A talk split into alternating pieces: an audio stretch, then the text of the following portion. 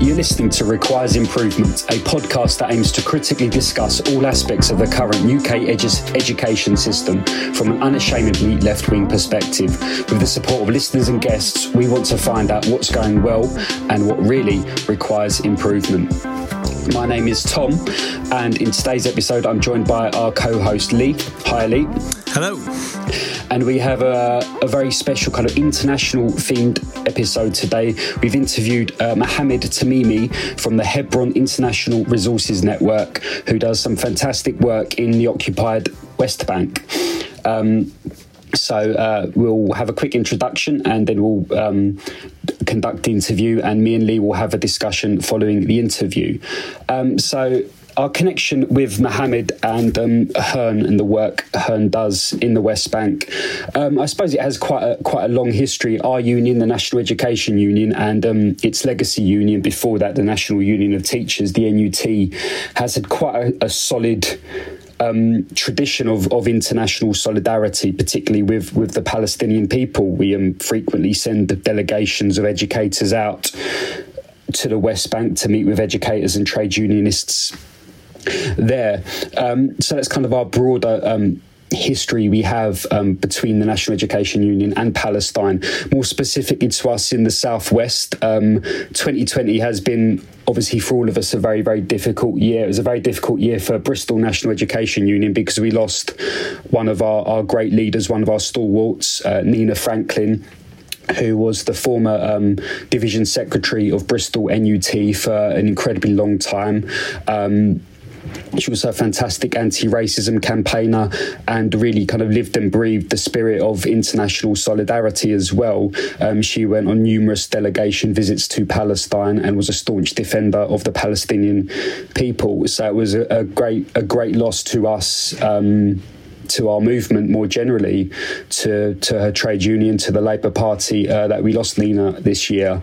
Um, so as a result of that, um, a few of us in in her union and in her in her party in her CLP set up a fund called the Nina Franklin Fund, uh, Bristol Palestine Education Link, and it's going to be very straightforward. Uh, we're going to aim through our union branches and through other connections and through fundraising efforts, uh, raise as much money as possible and direct it towards towards uh, Muhammed's organisation, the Hebron International Resources Network. So, our interview today, very, very fortunate to be interviewing Muhammed Tamimi. Fantastic. Okay, so um, we'll get started. Um, I think we should just dive straight in. So, um, should I just by by way of um, by way of starting, should we just get you to introduce yourself to start off with, Muhammed? Okay, so the name is Muhammed Tamimi. Uh, I am the director of an organization that is based in, in uh, the West Bank city of Hebron called the Hebron International uh, Resource Network. The organization has been um, active on the ground since the year 2002, but became an official organization uh, in 2010.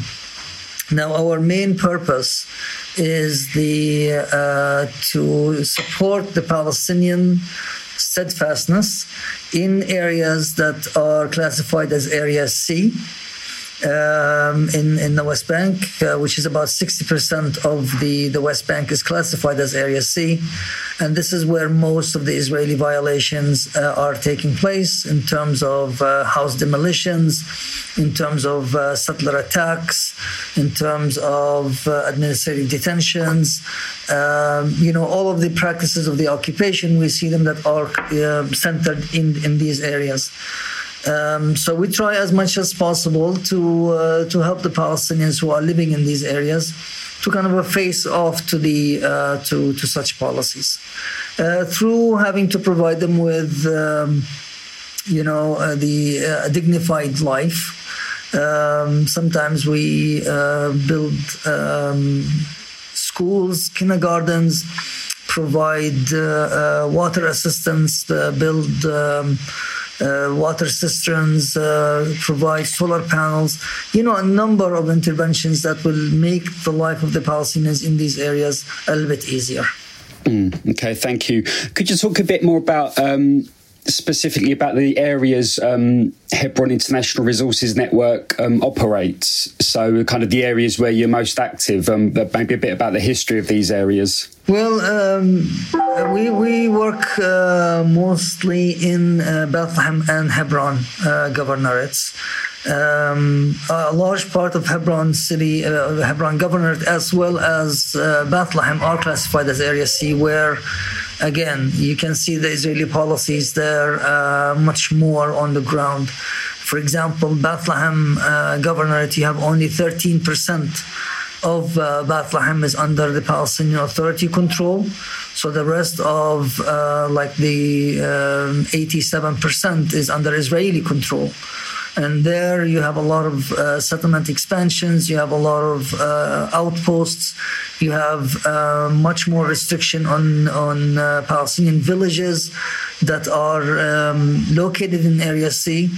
Uh, and we saw that yesterday. We have about like 400 uh, olive trees that were uprooted by the settlers in in bethlehem north of, of sorry west east of bethlehem here in in hebron we have, as we speak right now, there's settlers that are accompanied by the Israeli army in the area of Masafer Yatta, are, are going into hamlets and trying to cause havoc as much as, as they can without any, with full impunity for both the settlers and the uh, and uh, and the army.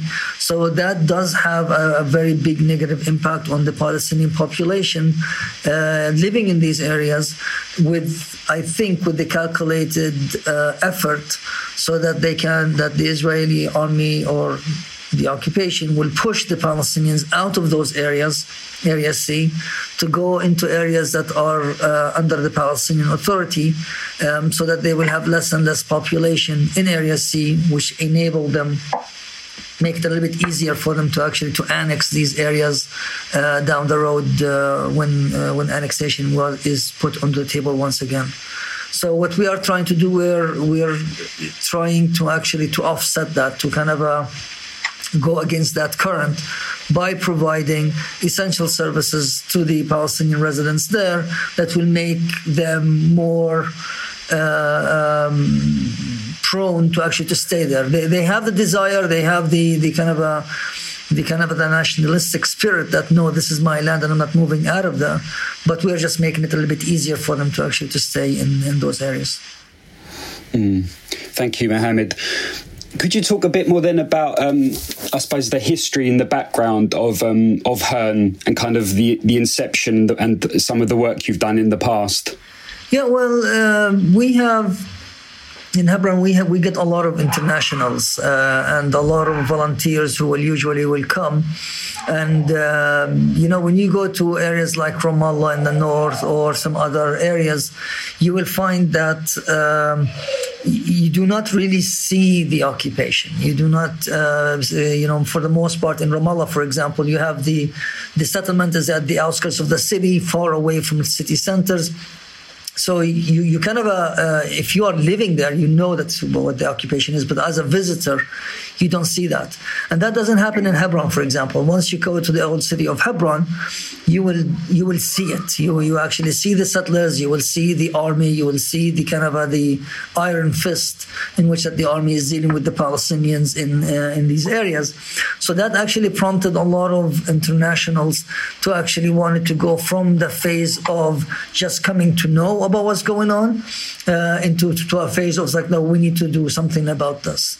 So it's actually the idea of of, of HIRN came up with uh, by myself and two other internationals, one from Norway and the other one is from Sweden, that we were very appalled by what is taking place, and and we were into the position that you know you cannot just write about it, you cannot just know about it. You really need to once you get that knowledge, there is a responsibility for you upon you, sorry, in order for you to do something about it. Even though that is going to be the least amount, but at least you are you are you're doing something about it.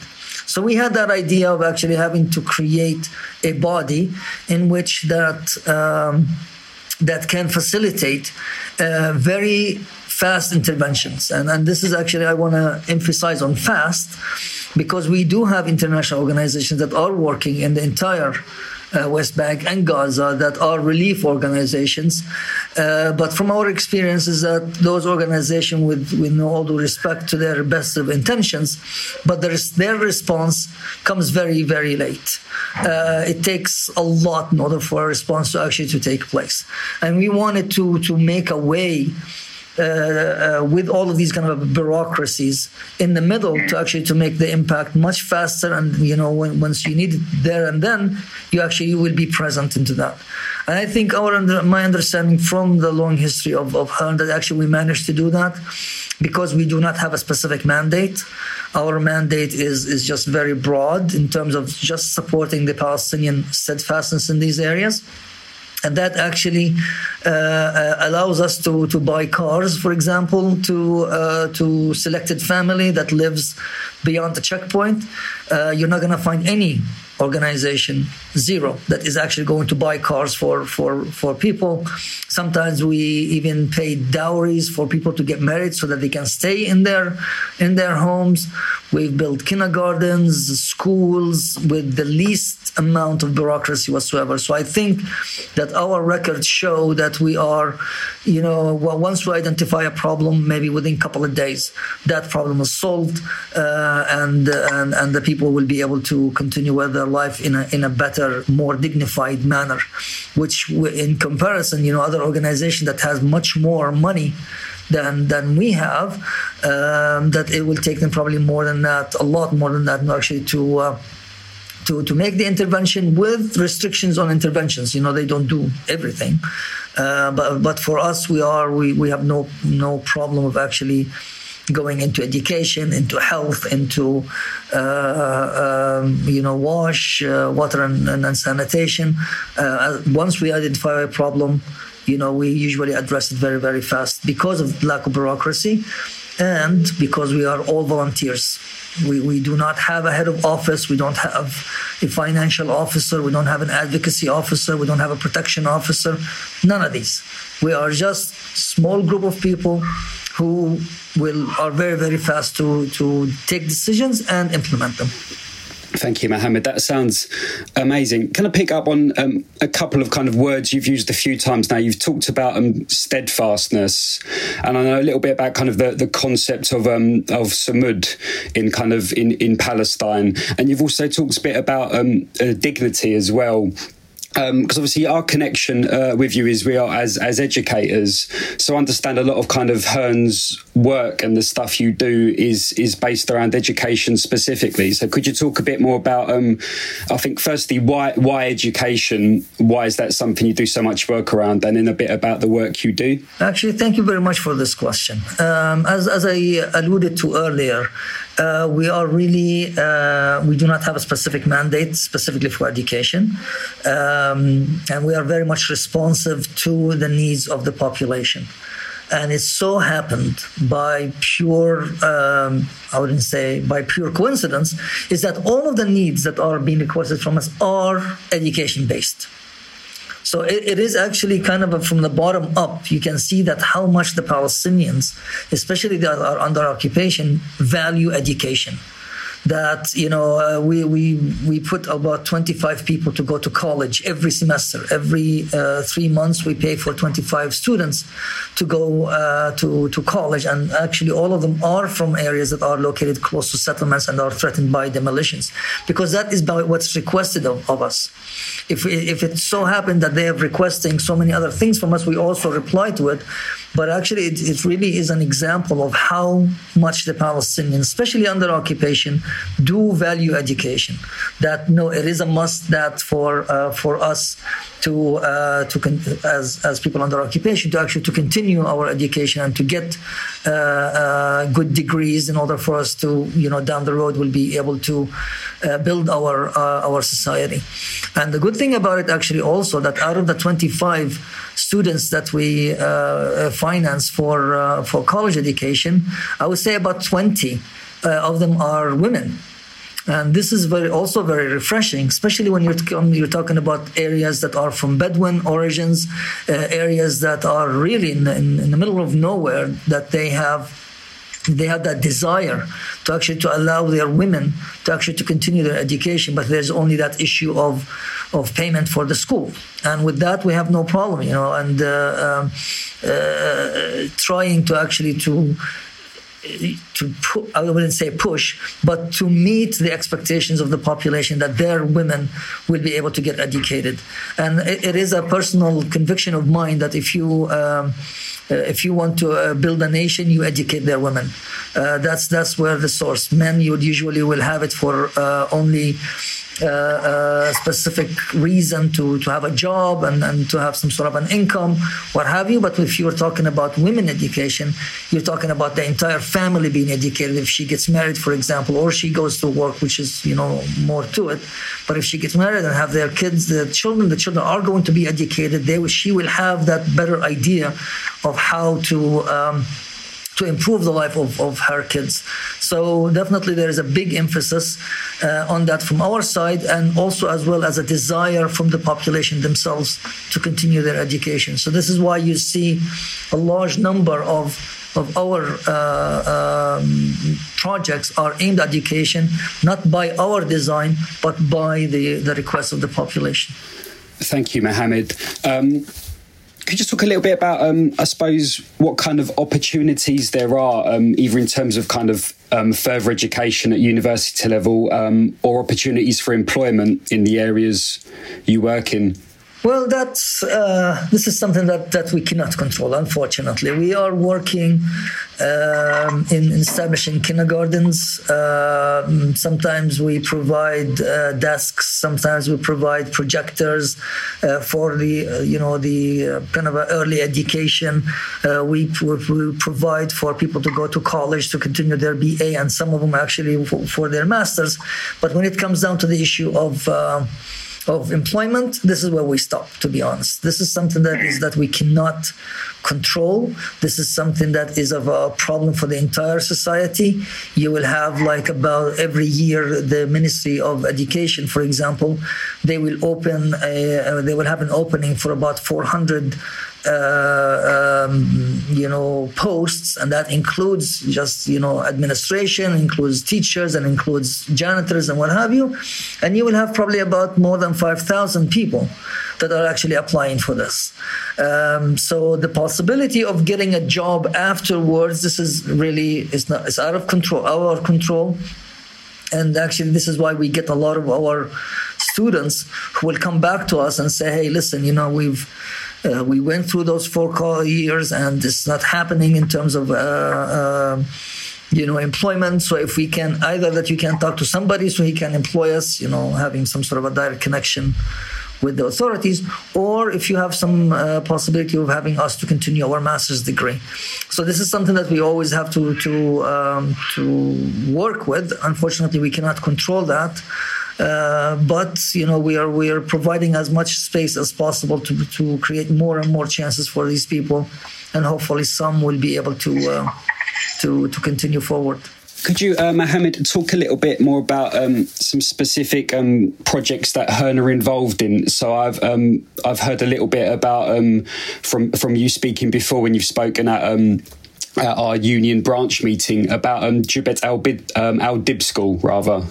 Well, uh, Deep School is uh, a school that um, well, Jibet Deep community itself is actually located in east of uh, of Bethlehem, very close to um, a mountain called the Herodion, and this is where it's believed that the uh, King Herod is is um, is buried, and with that, that has been uh, cre- uh, declared as an archaeological site uh, by the Israeli authorities. Of course, it is Area C and because it is that close to the um, uh, to the to the uh, to the mountain as well as very close to an outpost very i mean it's only about 10 or 20 meters away from it there's an israeli outpost that uh, there has been a lot of pressure on this uh, um, community not to flourish, not to uh, um, you know to expand uh, in an effort to actually to that within 20 or, or 30 years that the population would actually end up moving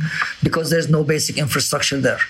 There's no electricity at that point in 2017. We didn't have any electricity. There's always a problem with the with the water connection. There was no possibility of building, uh, no clinics, nothing in that that will support you know further life into that uh, into that village. And there was a, a women committee that was formed that basically said enough is enough, and we want as women to uh, to end up uh, seeing how we're going to be able to uh, improve the, the living conditions in the village. And one of the first things that they've uh, requested was a school. And um, that was our fifth school that we've actually worked on. Um, we ended up with a piece of land. The community uh, gave us a piece of land, but the piece of land was really in the middle of uh, a field. Uh, the one the, the way that we used to work before is that, that we'll be locating a land that is probably a, there's a lot of houses around it so that while you're working you know nobody will see you working uh, because it's kind of a quote unquote illegal. You're building without a permit in area C. You need to get a permit from the Israeli authorities and of course they're not going to give you that. So uh, what is different about GBD was that um, the piece of land was really in, in the valley and the military base that was in, in the Herodion in, uh, uh, in the mountain can actually see everything of what is happening.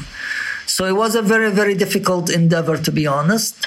But uh, we we we played the cards that we that we were dealt, and we started bit by bit trying to build the um, the school in that area. Uh, of course, we were stopped at least like four or five times. Uh, the good thing is that, that we had a contractor that knew all of these tricks. You know, the army will will will come in and tell them to stop. Otherwise, if you don't leave, we're going to confiscate all of your materials and what have you. So he would leave, and then once the army leaves, then he comes back again and start to actually bit by bit start to uh, to to make the puzzle coming together. Um, so uh, it so happened that uh, we finished the the building of that school on the 20th of August 2017, and the school was supposed to start on the 23rd of. Um, uh, of, of August. And we really did delay it so that it will, you know, that we build it and it will be occupied directly by the kids so that we will be able to, uh, to kind of uh, stand against any measures by the Israeli authorities to demolish the school or what have you. So once it was built, uh, uh, the 21st, nothing happened. The 22nd, nothing happens until about 5 p.m. Uh, at night. One day before the school started, the army comes in and actually dismantles the whole the whole school because we made it out of uh, not out of bricks but out of um, uh, um, you know zinc this, this zinc. You can just, you know, just put it next to each other, and then the next thing you know, you have a school. So they dismantled that one day before the school started, which was a really kind of a, a, a big bummer for us. Uh, however, uh, school continued. The kids started to go to school. There was a tent that was uh, set up in the same place where the school was as a, a kind of a, um, a, sign that we are going to continue to to go to school in that area. And then one day uh, i think it was on the 10th of september that uh, overnight we ended up with about 30 or 40 volunteers from the community itself that actually brought in bricks, cement, uh, and uh, you know sand and what have you, and started actually overnight they rebuilt the whole school and they managed to actually to stop the Israeli army from uh, demolishing that while they were building it.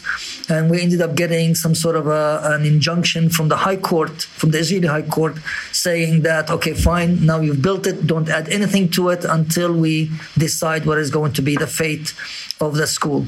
So right now we are 2020 and the school is still up uh, and, and it has provided uh, education for at least, um, I would say 150 kids so far.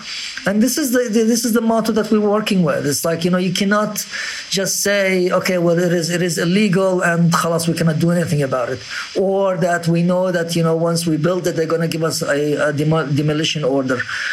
For so far so far out of the seven schools that we've built, all of them are actually still functioning. All of them are still, um, all of them received demolition orders, but so far they are actually ongoing, providing uh, uh, services to the to the communities. And this is the maximum that you can.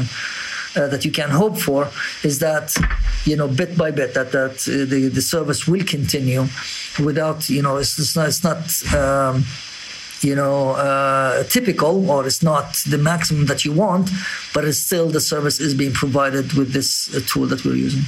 Thanks muhammed. With these kind of um, threats of demolition orders how how sudden do they take place and what kind of is the is the threat level? How quickly can can these schools be taken away potentially? Usually actually we we had um, there is something called by the Israeli uh, authorities, something called stop work order. And this is a stop work order that's being usually issued once they get to know that there is uh, something illegal, quote unquote, something that is uh, did not get the necessary permits in order for them to, uh, you know, to to to build it legally. Uh, and people actually do build a lot without getting that permit. So the, the Israeli uh, army comes in and gives them something called stop work order. And that's good, quote unquote, uh, because that actually does give us the chance to go and object to that order. And once you object to it, basically the army cannot do anything about it until the, the legal process is taking place. And that legal process usually takes years. So once we actually get a stop work order, we're very happy about it.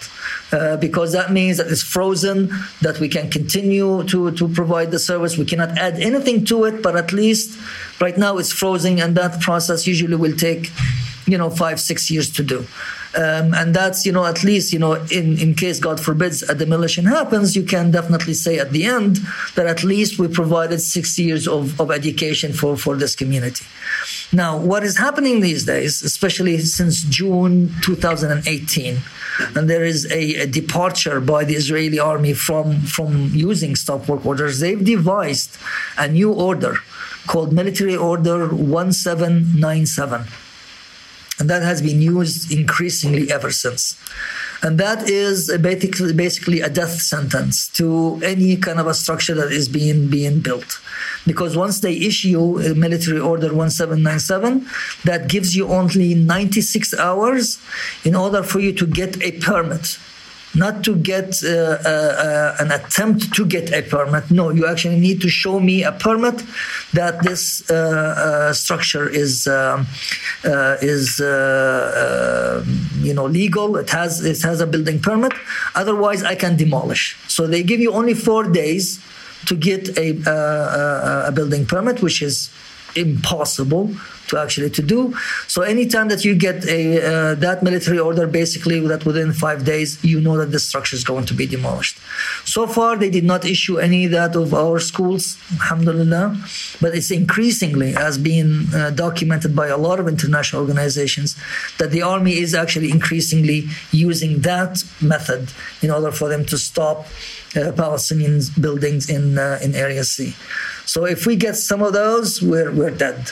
And so far, you know, we're you know we talked about a large number of houses that received that, especially in South Hebron Hills, and that ended up uh, uh, being demolished because of that order. Mm, thank you, Muhammed. What kind of what I suppose, if any, um, interactions do your projects have uh, uh with the with the settlers? Um, what's the kind of the dynamic or the relationship there? No, we, we usually don't have any kind of a communication with the settlers. Um, the settlers are actually a very harmful element in in uh, in in the in Area C, especially in the areas in which that we are working, because they are very active. In in, in which that we have this organization called Regavim. Uh, it's a it's a Jewish organization. It's an Israeli organization, far right, I would do believe, that are working on the issue of having to safeguard, you know, the, the lands of the state of Israel from Palestinian stealing that, and, and what have you. And with that, they're very active in the areas that we are working on. So they are, they have uh, daily presence in the areas. Uh, they have. Um, uh, what do you call it? The uh, UAVs, the unmanned vehicles. Those um, they have drones that uh, usually they're um, you know trying to photograph everything every like every week. That they will go and use these things, and then once they detect that there is an additional building, that there is an attempt by the Palestinians to improve their lives, like with. Uh, with a, an agricultural road, with building a cistern, with building a kindergarten, that will directly be reported to the to the Israeli army, and the Israeli army comes in and then gives you that 1797 military order. So there is a, a very big uh, coordination that is taking place uh, between Regavim and its members, and we know that the, uh, some of their members are actually settlers from the settlements that we are working around. Uh, and, and, and with that, they are uh, always trying to inform the army that not only inform it, but actually even to push for it. And just you know, just a, a side note, Regavim is is the uh, organization that is pushing the army in the Jordan Valley to to demolish Al Khan al Ahmar. Um, and uh, they went to the high court and uh, they were pushing the high court to ask the army why is it that they are not implementing the demolition order that was issued by the high court. So not only that they are trying to say okay khalas this is with the army and the army is going to take care of it. No they're actually pushing the army to actually to go see okay why is it that you're not demolishing here? Why is it that you're not demolishing there? You issued a military order for this demolition. How come that's still on? So they are really kind of a, providing the information for the army. Some of the army units are much more responsive, like I think the ones that we have in the South Hebron Hills, because there's a lot of demolition that took place here in the past year, despite of the pandemic, and uh, that's largely due to the uh, uh, to the efforts of uh, of Regavim. Um, so they are. Um, they are in a fight with the Palestinian presence in in uh, uh, in those areas, and we are trying even before them, even before they were present, we're trying to actually to support it. So we are kind of a, in an indirect battle with them, if you if you can say that. What projects, uh, Muhammed, um, is HIRN working on at the moment? And in particular, you, you, made reference to the pandemic. What impact has COVID had had on your work and your operations at the moment? Um, well, I think uh, you know again because we are very elastic, we are very. Uh, uh, kind of a try to adapt to this to the circumstances that uh, that we are in. Um, health was never okay. Uh, it was never too high on our priority uh, as uh, as as HIRN. We we we actually did finance a uh, a clinic in in Tel area, which is under a lot of Israeli pressure. So we were very uh, but that was in 2017. But this year, we actually end up having to um, to kind of a shift some of our priorities to respond to the pandemic. So we actually did respond in, in three different ways. Uh, in, in March and April, we had a, a very major lockdown uh, that did not allow anybody to move out of their uh, their houses and what have you. Uh, and we got to know that some of the communities uh, that are uh, basically stuck between the Palestinian Authority and the Israeli authorities, like in in, in the envelope around Jerusalem that they were unable to actually to go into Bethlehem, for example, so that they can go and buy their uh, needs.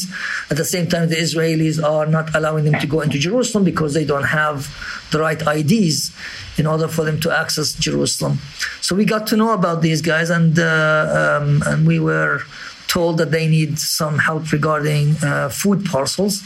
So we did that. We provided them at least with two rounds of food parcels to about 10 families in these areas just to make sure that within the pandemic, within the closure, that they have enough money, uh, sorry, enough food.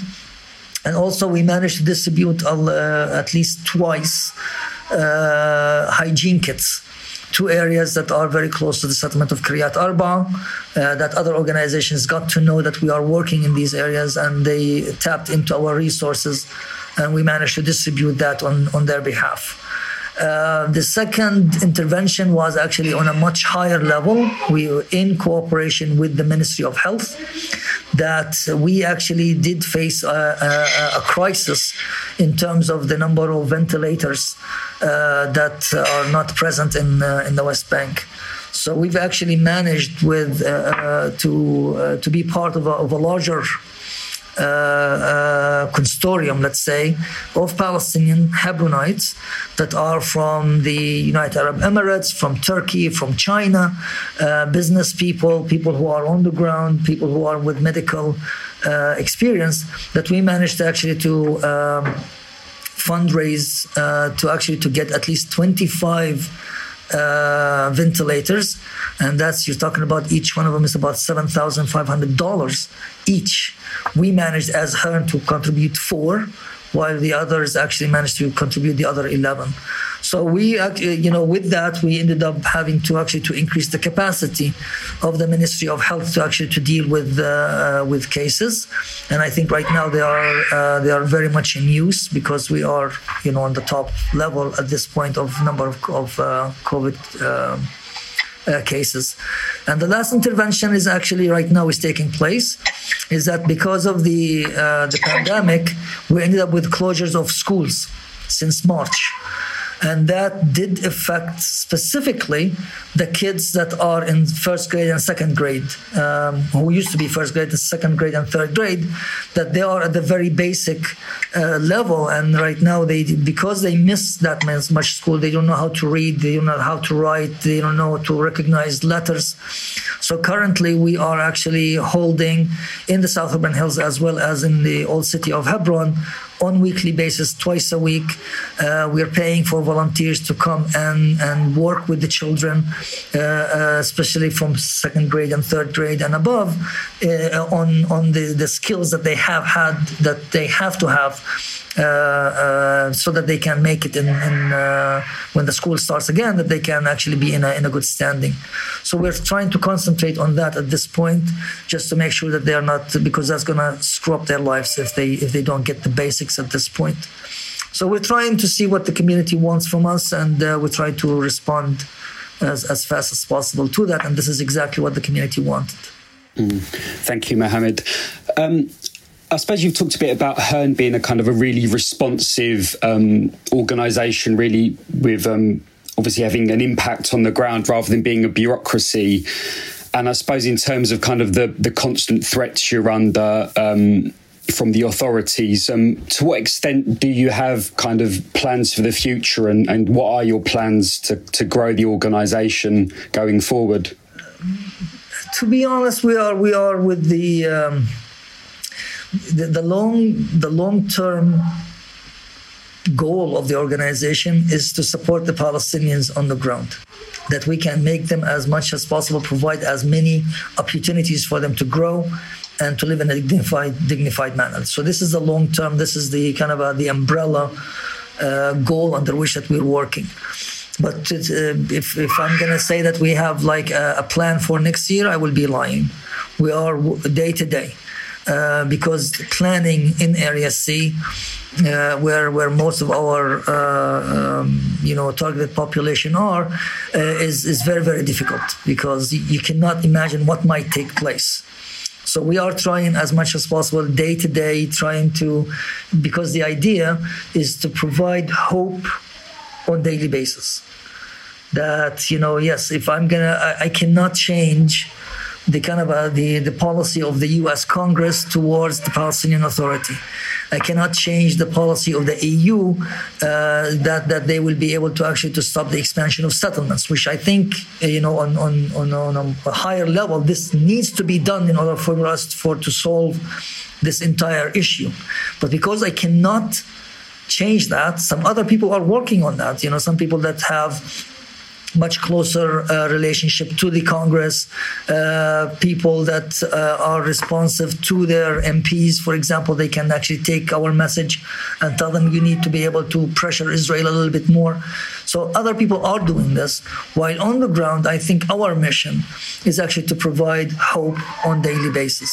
If I'm going to be able to create a kindergarten so that this kid, a, six-year-old or a five-year-old, will be able to actually to go to a kindergarten and get, uh, you know, uh, the very basics, so he can actually have a better life down the road. That I can do, and this is why I'm going to actually to do that because this is something that you know is, is within my reach, within my skills, that I can do this thing. But having to uh, to plan for the next like five years that this community is going to have this and this and that in Area C, is is um, is not it's not doable, and it's not. Uh, uh, I think that will be a waste of my time to actually to kind of envision something that might not take place while things on the ground on daily basis i can i can concentrate on this so yes we have an overall goal that we are working on it but it is like really having to put small pieces together to actually to reach that that bigger goal i suppose this might be um, i suppose my final question here is what can we do um, in the UK as educators, as, tra- as, trade unionists, and what can people do internationally to support you and to support HIRN and the Palestinian people more generally? Well, it's. Um, you know, you still need to talk to your MPs. You're definitely, uh, and I know uh, that maybe it's going to be a little bit harder right now, especially after what took place to the um, uh, to the Labour Party and, and, Jeremy Corbyn and all of the, the, the suspensions that are taking place uh, just because you're you're pro-Palestinian. So it's probably going to be getting uh, there's a, a battle uh, in, in front of you within within the UK, but uh, I think it is very, very crucial that you that we continue that fight, that, that to, to bring the voice. Uh, there used to be a lot of international because the pan, before the pandemic used to actually to come to to to Hebron and and to Bethlehem and see what's going on, and then go back and kind of a report back to their MPs or or to their uh, you know supporters and what have you. Now that that is lacking, uh, uh, the Palestinians feel that their voices are not heard. Um, and uh, I, I, really kind of uh, uh, urge you to actually to continue some of these Zoom meetings with the Palestinians on the ground because they feel you know, of course, uh, they feel abandoned not because of uh, you know a planned abandonment, but just this pandemic has has had that effect on it. So we still need to actually to continue to look at these people to, to tell them at least that we are listening, that your agony and your suffering is not going in vain. I know that you know even when the internationals were here, when they come into a, a house where it was demolished or it was a settler have, has attacked it, the Palestinians there know that this international is not going to be able to help them out immediately. They're not going to actually to come in and rebuild the house for them immediately, which is much what's needed. But at least they know that there is somebody is listening to that, and somebody is going to carry that message or that voice back to, to decision makers, back to some people who will be able to kind of influence the overall. This is missing at this point in time. And I think that, you know, having to actually to get back with these people is very essential. Now, when it comes down to uh, to HIRN, as I said, you know, HIRN is, is, is, is very unique. Uh, in terms of that it does not have that kind of a hierarchy of uh, that is needed uh, by other organizations so that they can finance it. You know, the uh, people uh, or organizations, donor organizations, will need to have a, a, financial system. They need to have receipts. They need to have reports. They need to have, you know, assessments and all, and all of that by design. We're not going to do because we this is wasting our time. We are trying to, to put up a system that will take too much of our time to prove to another bureaucrat that we are doing okay and this is why we are deserving to be to be uh, funded. We by design we're not going to do this because we want to be closer to the population rather than closer to bureaucrats. So this means that actually our organization is not um, uh, donor able organize donor organizations cannot actually provide that, any kind of a finance uh, for us uh, because we do not have that response mechanism uh, to them. So yeah, so we depend uh, mostly on, uh, on on donation, individual donation. Sometimes churches donate to us because they know the work that we're doing, they've seen the work that we're doing, not because of some report. So yeah, we, we depend mostly on donations. We have a very close relationship with the Amos Trust that they are handling all of our donations in the UK. So yeah, if, if people can donate to us, that would be really, really great. And make sure that actually 110% of that money that is being donated goes directly into work on the ground. We are all volunteers. We don't get paid. We don't have a hierarchy that we need to pay. So all of that goes directly into uh, into the field. Um, yeah, we will obviously be putting um, links in the description, and we encourage both individuals and people's, you know, union groups, or if, if you've got access to any fundraising, uh, we would heartily encourage, you know, donations to the, the Amos Trust. Um, I believe both, um, certainly Bristol. Uh, I mean, in fact, Tom, do you want to just quickly? summarize what we've been up to on that level on that level um, yeah sure absolutely thank you lee uh, yeah so kind of um, we as kind of as trade unionists in the National Education Union, we first um, uh, met you, Muhammed, um, through um, a fund that was set up in honour of um, a fantastic uh, southwest of England trade unionist called Nina Franklin, who uh, who sadly died earlier this year.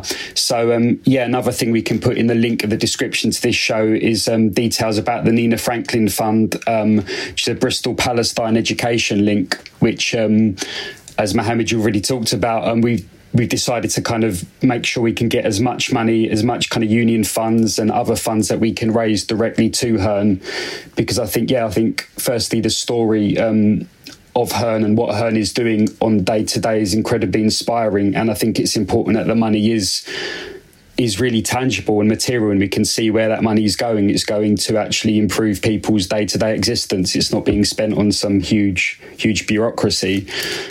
So that's kind of our. Yeah, we're definitely we're definitely on, on the same page on that one, and actually we've already built uh, as uh, four uh, classrooms in honor of uh, Nina Franklin in El Majaz School. That's already been uh, done the first phase, and as we speak right now, we went there yesterday. You know, even though it was rainy, we went there to the location, and the second phase is already actually taking place in terms of having to uh, put up the windows and the uh, the doors and the tiles and what have you. Now is taking place, and we're hoping that within uh, within like three weeks we should be able to actually to final to finish the whole thing and once that is done with the inauguration we're going to put a plaque that uh, has the Nina Franklin uh, picture and um, you know a quote or something you know in dedication to uh, to her life. We'll definitely send that uh, to you first to, to, get an agreement on the. Um, uh, on the plaque itself, and then after that we will definitely put that on on uh, on those four uh, classrooms. Additionally, we are actually going to be working within the next ten days or so on a, uh, a garden in a, another school that we built after it was demolished three times. We rebuilt it, and so far it's standing. We're going to uh, do a garden there in dedication uh, of, of, memory also. So we're hoping that this is by the by the maybe end of uh, January that that will also be operational. Fantastic. That's wonderful news, Muhammed. That's uh, yeah, that's really great and really, really. I think I've used the word a lot um, in this interview, but yeah, it's really inspiring. I feel at the moment we're all kind of feeling very, very isolated, but it's just really nice to know that kind of that spirit of international solidarity is still there. Obviously, we can't visit uh, the West Bank that easily. We can't send out delegations, trade union delegations, and the like. But um, uh, it's just wonderful to know that kind of we can still have an impact and we can still support support the Palestinians one thing you said that really uh, resonated with me is that you used the phrase that, that um, once you know what life is like for Palestinians. You, you have, you know, you have a duty to act. You have a duty to speak up, and I think that actually summarizes how most uh, British leftists feel on the Palestine issue. Once you realize what it's like to be a teacher in Palestine, once you realize what it's like to be a student or just to be any person living under those constraints and living with that structural violence and the sort of the threat that your school might be here today and might be gone tomorrow, and yet you still see the possibilities, you still take a pragmatic view on doing what is possible.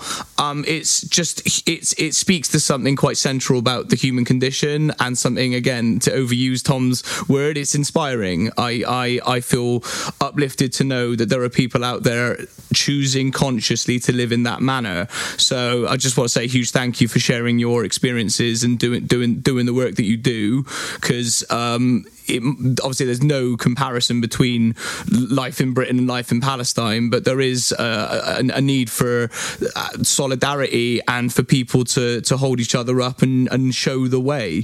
So that's that's really why I feel that this interview and the work that you do is so hugely important. I guess uh, there's, there's, there's no real question off the back of my comment, but yeah, I just find it a, a very resonant and uh, you know. Uh, a set of words that can mean a lot to people across borders. There we are. And especially, thank you for, for that. And uh, especially actually during these times, during these times that uh, of, of the pandemic, that uh, basically shook up the, uh, um, the kind of a, the humanitarian condition of everybody uh, and and started to actually to see that things are getting you know much more pressure. Um, you know in the worldwide but when it comes down to the to the to the Palestinians there's there's so many different layers that we've definitely there's a, a, um, a report that came out by OCHA saw a marked increase in, in demolition that took place in 2000 and, uh, uh, to, to 2020 um, and they you know kind of uh, show you exactly which months and all of these things. So that there is even a, a, a, you have a pandemic and then you have an increased violations by by the Israelis and uh, of course income has you know dropped and a lot of people are feeling the crunch. And to actually to come in through that time and actually say that no no we're still with you. We're still seeing what is going on. We're still you know trying to push with you on on this issue. I think that by itself has has a, a really good uplifting and supportive uh, you know mode to it that will allow the Palestinians actually to continue on their day-to-day uh, hardships. So um, yeah, I think it's um, it's very much needed. It's very much appreciated, and uh, at the same time, we're also very aware of what is taking place in the UK. Um, and and with that, I always you know. Uh, try to support our friends who from the Labour Party who were being uh, disqu- you know uh, kicked out uh, and and try to actually to even to support them back that we are still with you we're standing by you even though that we have our own problems. But you know it's um, we're all in this. It's a universal battle it seems like. And whatever we can do on daily basis is going to help out in in this battle um, so I have one final comment that is an actual question, and I think it is a difficult question. Uh, but one thing, Muhammed, that you said that again really struck with me is that um, your organization and you personally, you don't allow yourself to be discouraged by what might happen. You know, the idea that um, you can always imagine the worst case scenario. And for, for a lot of people, certainly uh, people on the left in Britain at the moment, um, th- they do allow themselves to be discouraged by what might happen. We, we've seen this in a recent battle over uh, school closures because our, our, union was demanding, uh, quite sensibly, in order to control control the pandemic that we move to remote learning, online teaching, and uh, you know just just get less kids in school to bring the infection rates down. And uh, so many people, including well, pro- the, the leadership of our union and a lot of members, they saw the threats of the government because there were and have been direct legal threats against schools that tried to close early. Um, you know, th- there is a huge culture of bullying from the Prime Minister on down in this country, especially with our school inspector at Ofsted.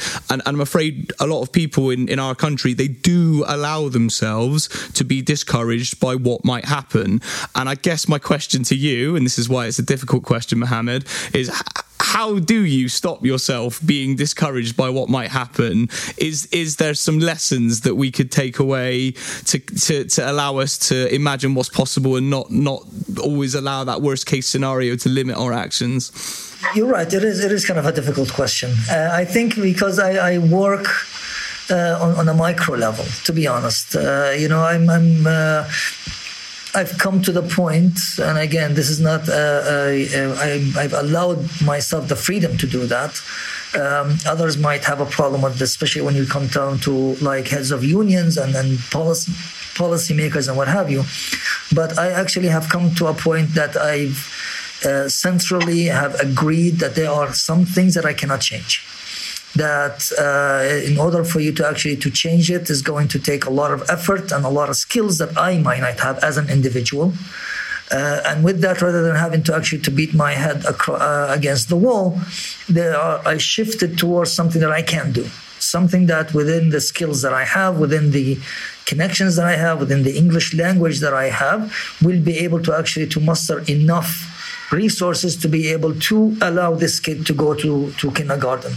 Um, so I'm, I, I lower kind of a uh, my my expectations uh, to to the things that say, okay, you know, I, we still can get these people to go to college. I cannot control if they're going to be employed or not, but at least that they actually can down the road have that tool, have that weapon, have that possibility of actually getting a job after they graduate. So we we don't, you know, again, we don't look down the road all the way down the road, um, but we have that uh, kind of an umbrella this, uh, uh, goal. But we work on day to day basis. We try to improve on daily basis what can happen to people. Now, the, having said that, that does not mean that we do not get this, uh, uh, you know, uh, discouraged. Uh, you can probably go back to some of the emails that I sent when you were talking about the annexations, or when when the United Arab Emirates actually formalized its relationship with with Israel, or on the 25th of uh, November when we had massive demolitions in in uh, in Masafer Yatta, when you just say, you know you know, we give up. You know, this is a, a, systemic policy that is taking place and is, you know, with all of the money and all of the weaponry and with all of the tools that they have, they are very much insisting on uprooting the Palestinian presence in that area, only to find us the very next day in the field visiting some of those caves that have been uh, uh, houses that have been demolished, and to find that the guy is trying to go back to his cave so we actually ended up renovating his uh, his cave, and we gave him a uh, a lantern, a mobile lantern, uh, lantern, and we gave him a lot of. Uh, we plowed his land, and we ended up giving him uh, saplings so he can actually grow things on the ground, so he can stay in that area. So yes, you have that uh, you know possibility of being discouraged because it, it is a, a, a very well-oiled machinery that is aimed at uprooting the Palestinians from these areas, and that does get to you, especially when you see it the demolition happening in front of you, uh, but only for a short period that you can actually pick up and continue to actually uh, to continue the fight. Um, so I think you have to always to look for the silver lining in the cloud. You have to always to say, okay, now that this happened, how can we, you know, go around that? And then you will see that a lot of people are actually behind you. Uh, once we go into the field, it's not just me being in the field but it's going to be me, Lee, Tom, uh, uh, Veronica, uh, uh, Jeffrey, all of these people who are not physically present with me, but I know that their prayers are with me.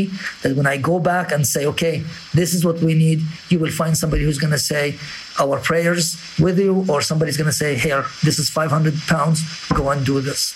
So it's uh, uh, you have to be a little bit more imaginative. That it's not only the union; it's the union with all of its members that are really behind you on this, and this is where we get our powers and, and encouragement. Um, thank, thank you for that, Muhammed. Um, I, you know, if if more people everywhere could take a pragmatic view of what they can control and can't control, but act on it, we would have a much stronger organized union. We would have, you know, community unions being able to fight back against their landlords. You know, things would improve in our country. And if if yourself and everyone involved in HIRN and the Palestinian cause can find the inspiration to get up and and do something every day, then the least we can do is try and match you. You know, so th- thank you for your insight there. I know that was a difficult question. Yeah, thank you so much, Muhammed. Um, it's really nice to kind of have this interview towards the end of 2020. It was a very, very difficult year, but at the very least, I feel inspired to kind of look at your example and. Uh, and the way you kind of conduct yourself and the way HIRN operates and kind of take that into into into my trade union, into my workplace and into my community. So yeah, I'll just end on saying thank you again. And if you have any final words, um, I'll, I'll leave the final word with you, Muhammed. It's just that we are really in this all together. We, I mean, it is yes, you are in the UK and we are here in Palestine, Israel but I think the um, the fight against you know a common set of ideologies that does not recognize the other, does not uh, allow the other to actually to to be present, uh, and with that, because it's a common fight, uh, we're uh, we're hoping that we can pull resources together so we can fight it in, in, in the different battle grounds that, that we have by being very practical, by doing things on the ground that will able to have specifically dignity for those that are oppressed. And this is the the the main main battle that we are having here. Thank you, Muhammed. Shall we pause it there? Leave it there, Lee? So, uh, me and Tom thought we would uh, have some reflections on the discussion that we had with Muhammed. Um, clearly, there is a lot there that educators in the UK can take away from, and there's also you know, as as we've discussed in the interview, there is a, a, duty upon all of us, especially in the current conditions, to not let this issue go. Um, I think one thing I wanted to reflect on and discuss with my co-host Tom this particular juncture is is is why Palestine because this seems to be the the, the, one of the battlegrounds upon which uh, the UK left finds itself, uh, particularly within the Labour Party. Um, obviously, with the current uh, well controversy uh, around uh, anti-Semitism within the Labour Party, uh, expressing solidarity with the Palestinians uh, has come under attack. Um, the policing of language, the policing of tone, and I guess I'll invite Tom to respond to my question to him. You know, um, what? Why is it important that we're aware of what is happening in Palestine? And showing solidarity and material support um, to educators and indeed all people in the occupied territories. Um, yeah, and I think that's a very good point. I suppose it's with the Palestinians, the Palestinians themselves. I think, and um, I think Muhammed was a great example of of the of the concept of Sumud, of steadfastness, of having a clear sighted understanding of what has been done to you, the dispossession that you have fallen victim to, and the continued dispossession and the continued concerted efforts. I mean, Muhammed, you refer to the well oiled machine, which is designed very specifically to get you to leave your home and to leave and for, to drive you and your family and your community from where you are materially rooted. Um, I think yeah, I think the word the word I used a lot can seem kind of a bit of a trite word is is inspirational, but I think Muhammed's what he does, what his organisation does in and of itself is inspirational. And also I think that kind of his attitude and his outlook is is very important as well. And I think in the last few episodes of Requires Improvement, we've talked about um, oh, we obviously we, we rage against dreadful dreadful politicians, whether it's Wes Streeting, Michael Gove, Lord Adonis, whoever it might be.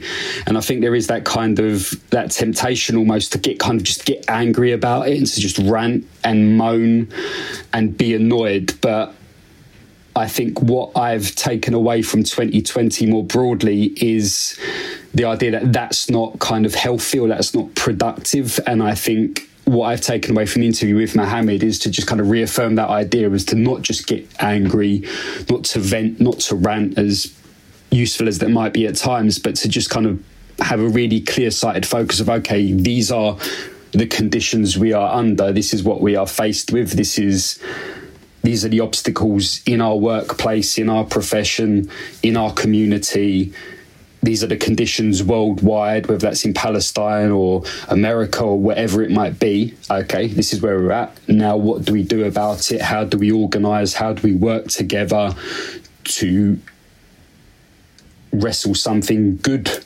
out of the, the terrible things we are faced with.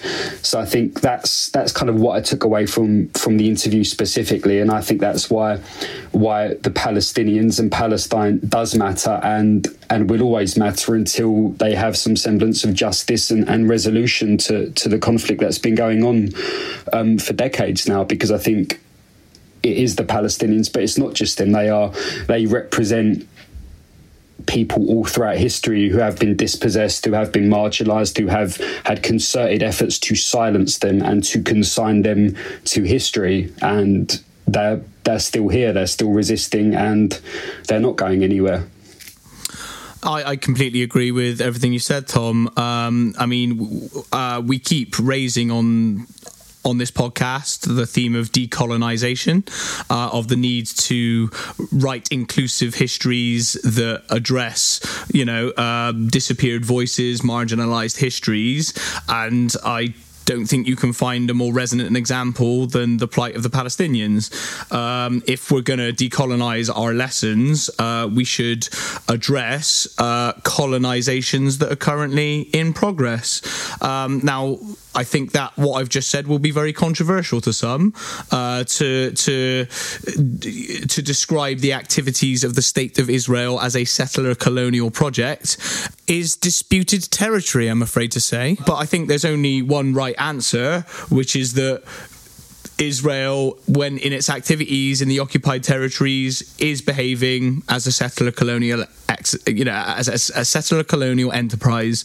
Because the objective, as as Tom's already highlighted, and as the interview with Muhammed makes plain, the the the state of Israel would like to cleanse these lands of the Palestinian people, and that it is a testament to the Palestinians that they have simply by surviving they have resisted this to this date, in spite of an actual worsening of these conditions during our lifetime. Because you know the situation was already well in play before any of us listening to this podcast was born, um, but you know, uh, I, I, the the lack of any substantive teaching about this issue in the in the national curriculum. I, I, also think the complexity of it is a is a genuine barrier um, to, to to a lot of educators, including myself, in that you can tie yourself up in knots trying to do justice to the nuance and the complexity and the the long duration of this history but it's no coincidence that when they well when the conservative government of 2010 reformed the GCSE curriculum uh, there was there used to be an option to do the Arab Israeli conflict for GCSE coursework.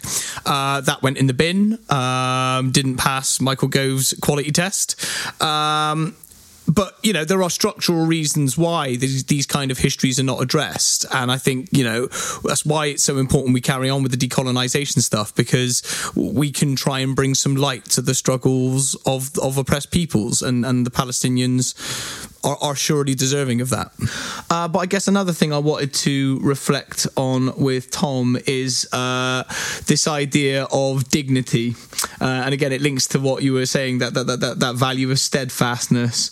Um, one of the most admirable things about what activists and organizers like Muhammed are doing is that they are just trying to raise people's expectations about their own lives and and give people uh, a sense of expectation and entitlement to basic dignity.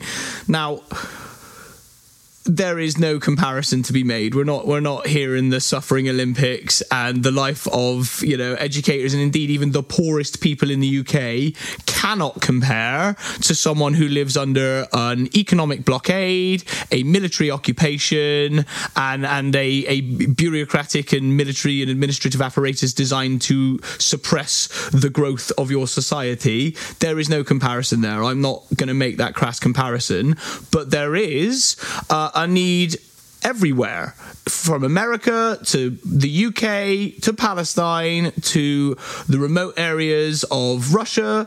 There is a need on the left to raise people's basic expectations of their own entitlement and their dignity on the Daily O. And this is what every successful civil rights movement has sought to address. There's a reason that, you know, Gandhi tackled the everyday issue of like a salt tax. There's a reason uh, Martin Luther King and his, you know, Southern Christian Leadership Conference, uh, they, they addressed the issue of buses first because it's about your daily life and that expectation of dignity. So, Tom, I don't know if you've got any reflections about, you know, what can UK educators be asking for or agitating around or you know what issues do we have to address in terms of basic dignity and expectations not just for staff but also for students as well?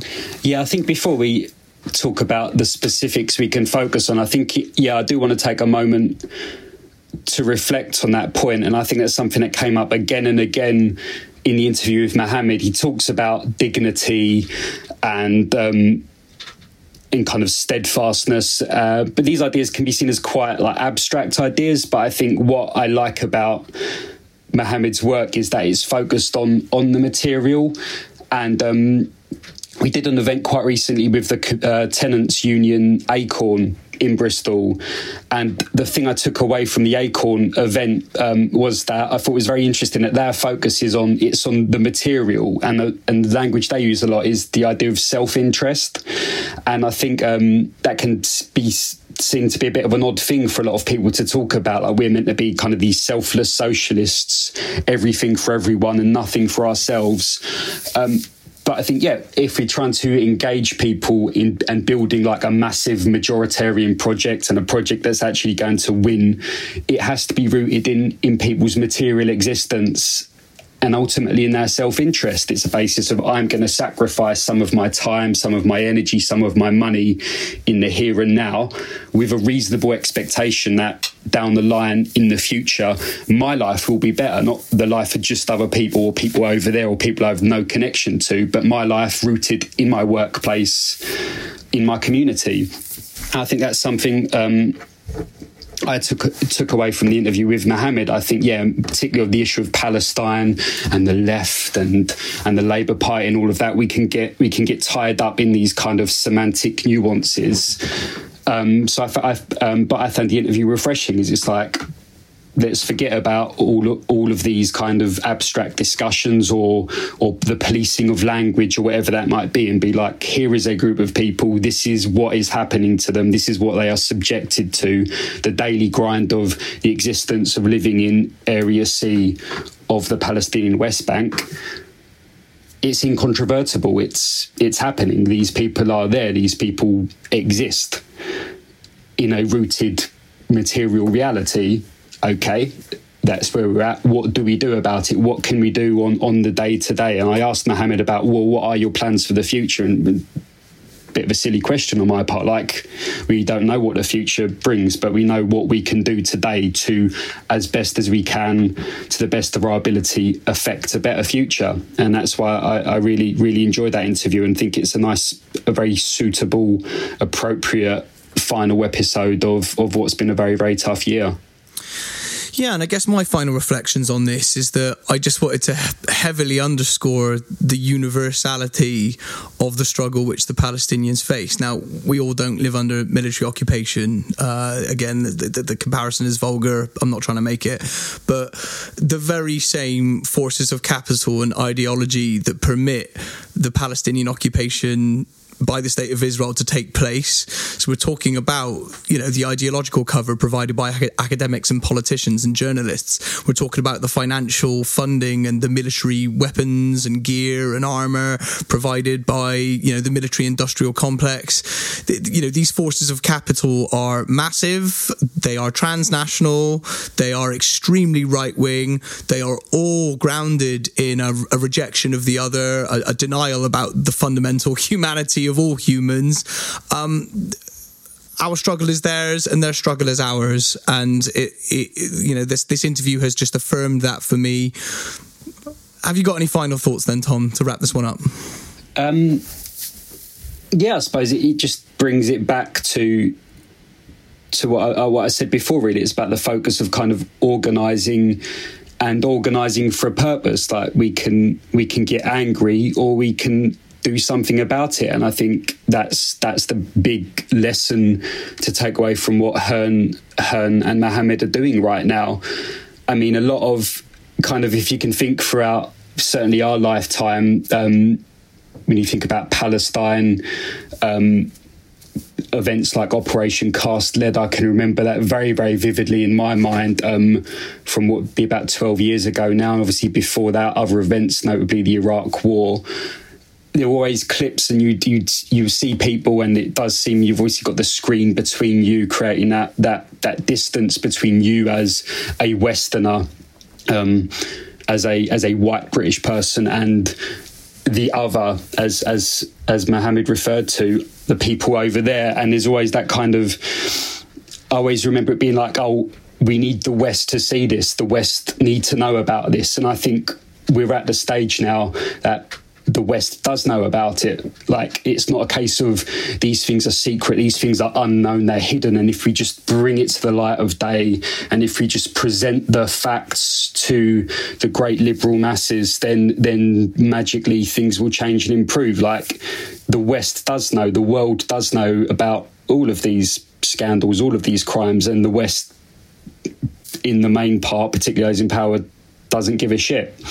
So we're we're beyond that now. It's not about just about knowing because we do know and we've known for a long time what has been happening. The question now is, yeah, so what? What do we do about it? And I think that's the kind of that's the analogy, the comparison we can draw, however crass it may or may not be, with with our situation as educators in the UK. It's like, oh, have you seen this latest terrible thing uh, the UK government has done? Have you seen this latest terrible directive? It's like, yeah, it's pretty much the same as the one the ones they had two years ago, five years ago, ten years ago. Yeah, so what? Now what? Ultimately. Yeah, and I, I think I I want to recommend uh, a book that I've been reading and returning to uh, over certainly the last six months to a year. It's a very short book. It's uh, by a guy called Tom Sperlinger. Uh, he works at Bristol University, professor in English. Um, but basically, he wrote a little book uh, about his experience of being an English teacher at sort of A level, undergrad level um, at a university in in the occupied territories.